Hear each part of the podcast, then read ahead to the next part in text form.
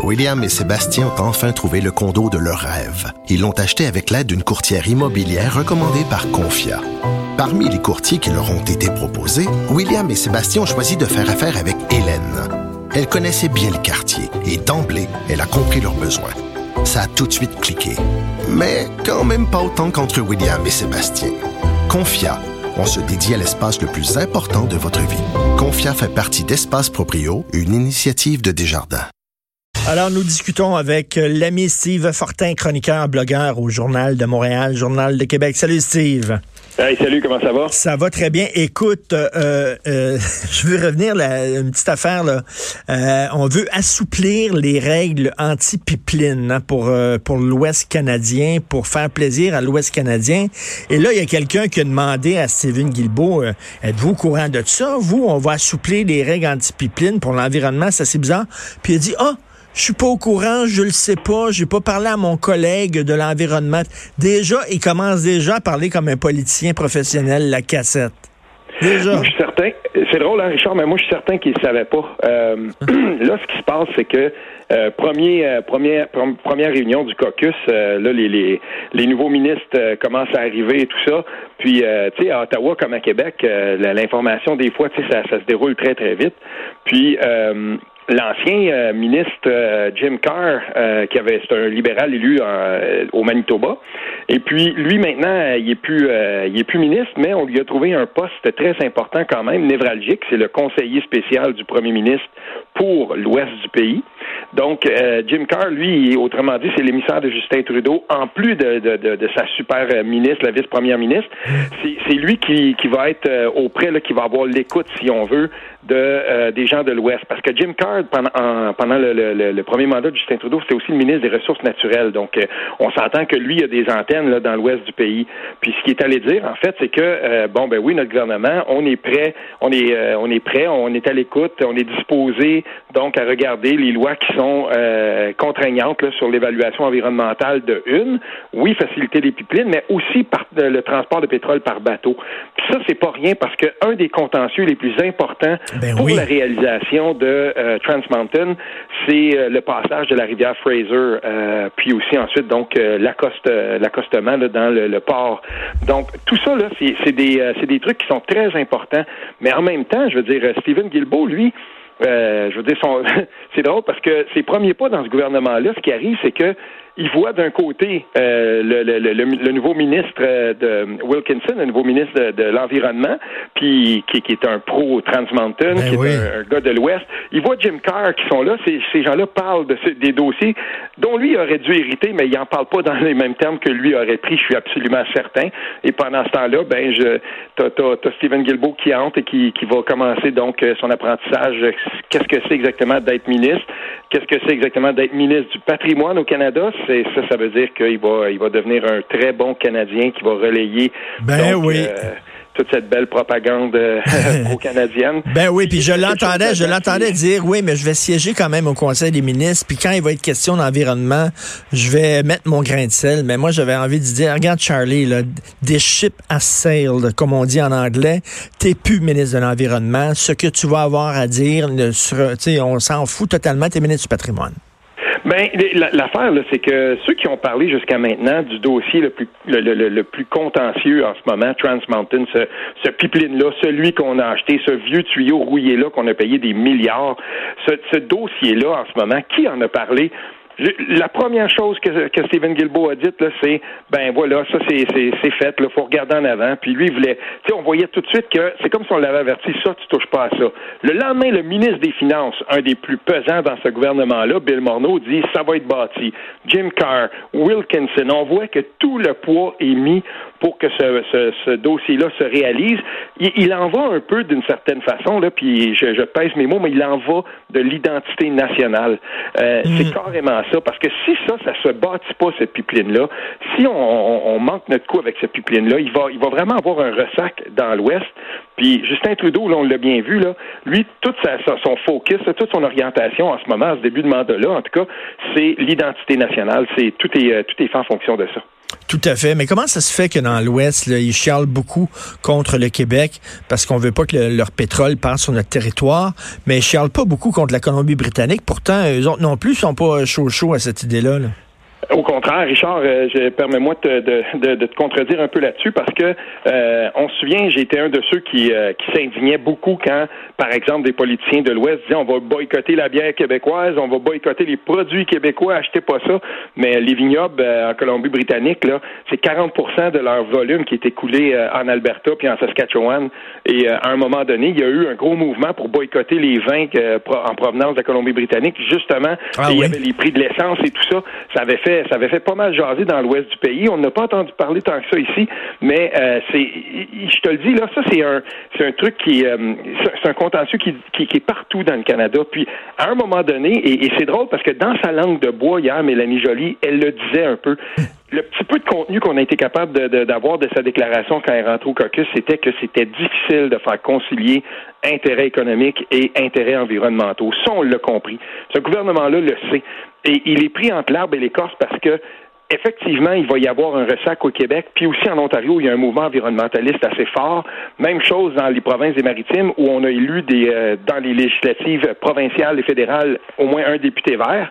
Donc, tu sais, je veux dire, ça existe ça aussi au Canada. Des citoyens qui sont consciencieux puis qui espèrent que le gouvernement entame enfin cette espèce de, de, de, nouvelle façon de voir l'économie, puis cette transition économique et écologique, ça existe. Mais écoute, quand, quand il s'est présenté euh, pendant la campagne comme le géant vert, le champion de la cause environnementale, environnementale euh, mm-hmm. euh, il a roulé dans la farine. Là.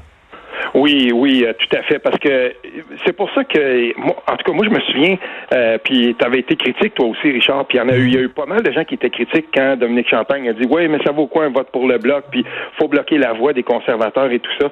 Moi, je, lisais hier la, teneur là, acerbe de sa lettre envers, euh, envers Justin Trudeau, puis je me disais, mais voyons, ils, sont naïfs, ces gens-là, ils pensaient quoi? Ils pensaient vraiment que là, tout à coup, Justin Trudeau était pour, pour, pour devenir un environnementaliste, puis qu'il était pour bloquer un projet de pipeline? Pourtant, là, je suis pas le seul à avoir rappelé ça. En 2015, une semaine avant l'élection, quand ça a été, euh, quand tout pointait, tous les sondeurs le disaient, tout pointait, bon ben Justin Trudeau va être élu majoritaire, c'est juste de savoir petite majorité, grosse majorité. Euh, tu te souviens, il avait perdu son conseiller, son bras droit, un libéral de longue date, Dan Gagné. Il s'était fait prendre, le Globe and Mail avait sorti une histoire sur lui parce que euh, on l'avait, en tout cas, lui dit qu'il avait fait ça de son propre chef, mais j'en doute. Euh, toujours est-il qu'il s'était rendu auprès des, euh, des gens de, de, de l'industrie pétrolière, puis il, avait, il, leur avait indiqué comment faire le lobby auprès du nouveau gouvernement pour les rassurer. Tout, euh, rien ne va changer de ce côté-là. Puis il s'était fait prendre, puis là, ben Justin Trudeau avait été obligé de le délester. Mais je veux dire, c'est ça, c'est ça le Canada. Je veux dire, il n'y a pas un gouvernement qui pourrait passer à côté de ça. Mais écoute, je suis peut-être naïf, puis je suis naïf des fois, là, effectivement, en politique, là, parce que moi, je m'attendrais, je suis un peu déçu de Stephen Guilbeault. Moi, je m'attendrais de, de, de, la part de Stephen Guilbeault dire, écoute, là, toute ma vie, je me suis battu pour l'environnement. Moi, je suis allé en politique pour la cause environnementale. Tu me sacs au patrimoine, ben bonjour, bonsoir, je lève les feuilles, puis je m'en vais. C'est pas, c'est pas ça là. là si jamais il décide de faire ça, Richard, là, moi j'espère qu'il va attendre avant de le faire. Puis qui, qui, justement, il est là, il a été élu, il est au Conseil des ministres, ben tabarnouche, qui en profite, qu'il y ait plusieurs fois, qu'il fasse savoir sa voix. Puis à un moment donné, là, peut-être même qu'il va se faire des alliés au gouvernement, parce que l'ancienne ministre euh, de l'Environnement, elle n'était pas contente d'avoir été dégommée de là. Elle, elle aurait voulu, elle l'a dit, elle aurait voulu garder son poste. Mais peut-être qu'il va avoir des alliés à un moment donné là-dedans.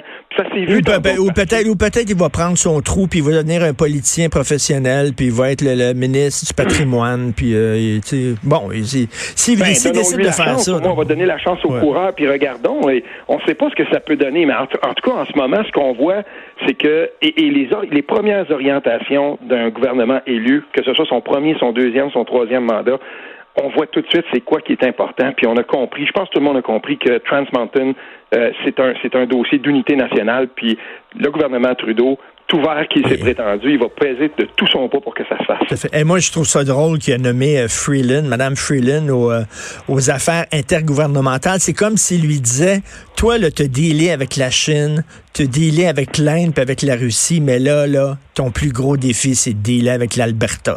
oui, ben, puis oublions pas que dans son mandat, il y a aussi les relations avec les États-Unis. Fait qu'on lui, on lui laisse encore le, le bourbier de Trump dans les pattes. oui, effectivement, là, elle est, totalement, là, on prend, on prend toute sa, si on veut, là, son pouvoir de négociation, puis euh, on dit, ben voilà, tu vas aller voir, euh, on dit l'Alberta, mais il y a la Saskatchewan, qui sont très, très, euh, je veux dire, ces gens-là, ils sortent des réunions avec le premier ministre, ils sont pas contents. Il y a quelques maires aussi, il a rencontré certains maires. Le maire de Vancouver, lui, il est sorti de là, puis il a dit, ben moi, je veux rien savoir de ces batailles-là, puis le Wexit, puis tout ça. Il dit, ça, ça, se passe de l'autre côté des Rocheuses. Moi, j'embarque pas là-dedans, mais en même temps, je veux dire, il cette espèce de ce qu'on a appelé le sentiment d'aliénation de l'Ouest, euh, c'est, pas quelque chose à prendre à la légère, puis euh, faut certainement pas dire que ça n'existe pas.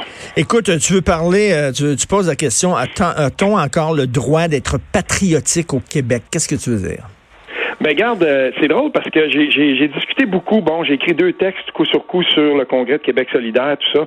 Puis euh, j'ai été pris dans une discussion avec des gens que j'estime beaucoup, euh, des, des, réels indépendantistes de gauche et tout ça. Puis on me disait oui, mais tu sais, faut, on veut faire l'indépendance, mais on veut pas du nationalisme québécois. Puis tout ça. Puis je me disais, mais ça sert à quoi de faire l'indépendance si on n'assume pas que le, Québec a le droit d'être patriotique puis nationaliste?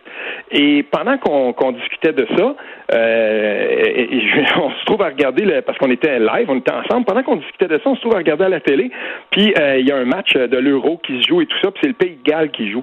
Puis là, tu sais, je me disais, regarde, les Gallois là, ils, je veux dire, ils sont pas une nation euh, indépendante. Ils se représentent sur la scène internationale. Mm-hmm. Ce patriotisme-là est tout à fait correct. C'est la même chose pour les Écossais. Écoute, les Écossais se représentent au soccer. Là, sont dans les qualifications de l'Euro.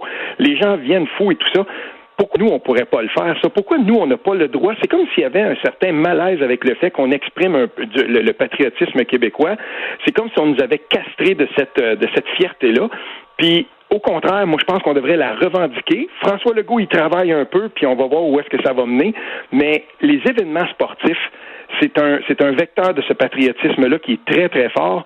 Et là où je voulais en venir aussi, c'est que moi, je joue au hockey avec deux personnes qui ont fait partie de Team Canada Junior euh, au hockey. C'est ce, le, tournoi dans le temps des fêtes qui est si important. Puis je vais te dire de quoi, quand tu es un Québécois, puis que tu embarques dans le programme olympique canadien, peu importe le sport, tu vas devenir un bon Canadien parce que c'est un puissant vecteur de nationalisme et de fierté patriotique. On le voit. Mais il est grand temps que les Québécois commencent à penser et même se réapproprient ce sentiment-là. Et on devrait faire pression pour que nous aussi, on puisse profiter, comme l'Écosse, comme euh, les Pays de Galles et d'autres nations non ben, fédérées, dans le monde, pour dire, ben nous aussi, on a le droit à ça. Parce que, oh, mais, mais, là, tu, parlais tantôt de l'identité canadienne. L'identité canadienne, c'est que le Québec n'est pas une nation. Le Québec est une province parmi tant d'autres. C'est ça. Ben ça, ça, ça c'est ce qu'on aime, c'est ce qu'on aime répéter. Mais en fait, euh, je pense que les gens de mauvaise foi vont dire que la nation québécoise n'existe pas. La nation hmm. québécoise existe.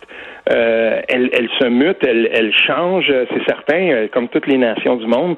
Mais le Canada post-national de Justin Trudeau, celui dont on dirait qu'il n'a pas d'identité, je veux dire de quoi. Justin Trudeau, c'est le premier à mettre son chandail de Team Canada quand il y a des événements sportifs, puis à se féliciter tout ça. La fibre patriotique existe quand même. Elle existe au Canada. C'est très puissant. C'est même euh, un vecteur commercial très, très fort. Il y a des compagnies qui font euh, qui font leur pain et leur beurre de ces événements-là. Hein. Nous sommes tous pour le Canada de, de ou euh, Tim Horton qui fait la même chose, Canadian Tire. Mais ben, nous, là, on, on devrait avoir le droit de ça, puis je te le donne en mille. Il y, a, y a au hockey international. Il y a une des, des, top 10 nations de hockey dans le monde, le Québec, qui n'est pas représentée. Et cette année, quand on va envoyer nos jeunes, de, de les jeunes juniors canadiens là-bas, il va peut-être avoir un, deux Québécois. Euh, il n'y a pas beaucoup, il n'y a pas de Québécois cette année sur le staff jusqu'à maintenant. En tout cas, il n'y a pas euh, dans l'équipe des entraîneurs et tout ça. Mais moi, on dit qu'on serait bien mieux de se représenter, d'avoir une équipe Québec, d'envoyer 20 jeunes, euh, se frotter à l'élite mondiale, puis développer notre élite, puis en même temps, oui, développer notre sentiment patriotique. C'est une, c'est quelque chose sur lequel je vais développer je, prochainement. Je suis tout à fait d'accord avec toi, tout à fait d'accord avec toi. J'ai très hâte de te lire là-dessus. Merci beaucoup, Steve. Merci, salut. Steve Fortin, chroniqueur, blogueur au Journal de Montréal, Journal de Québec.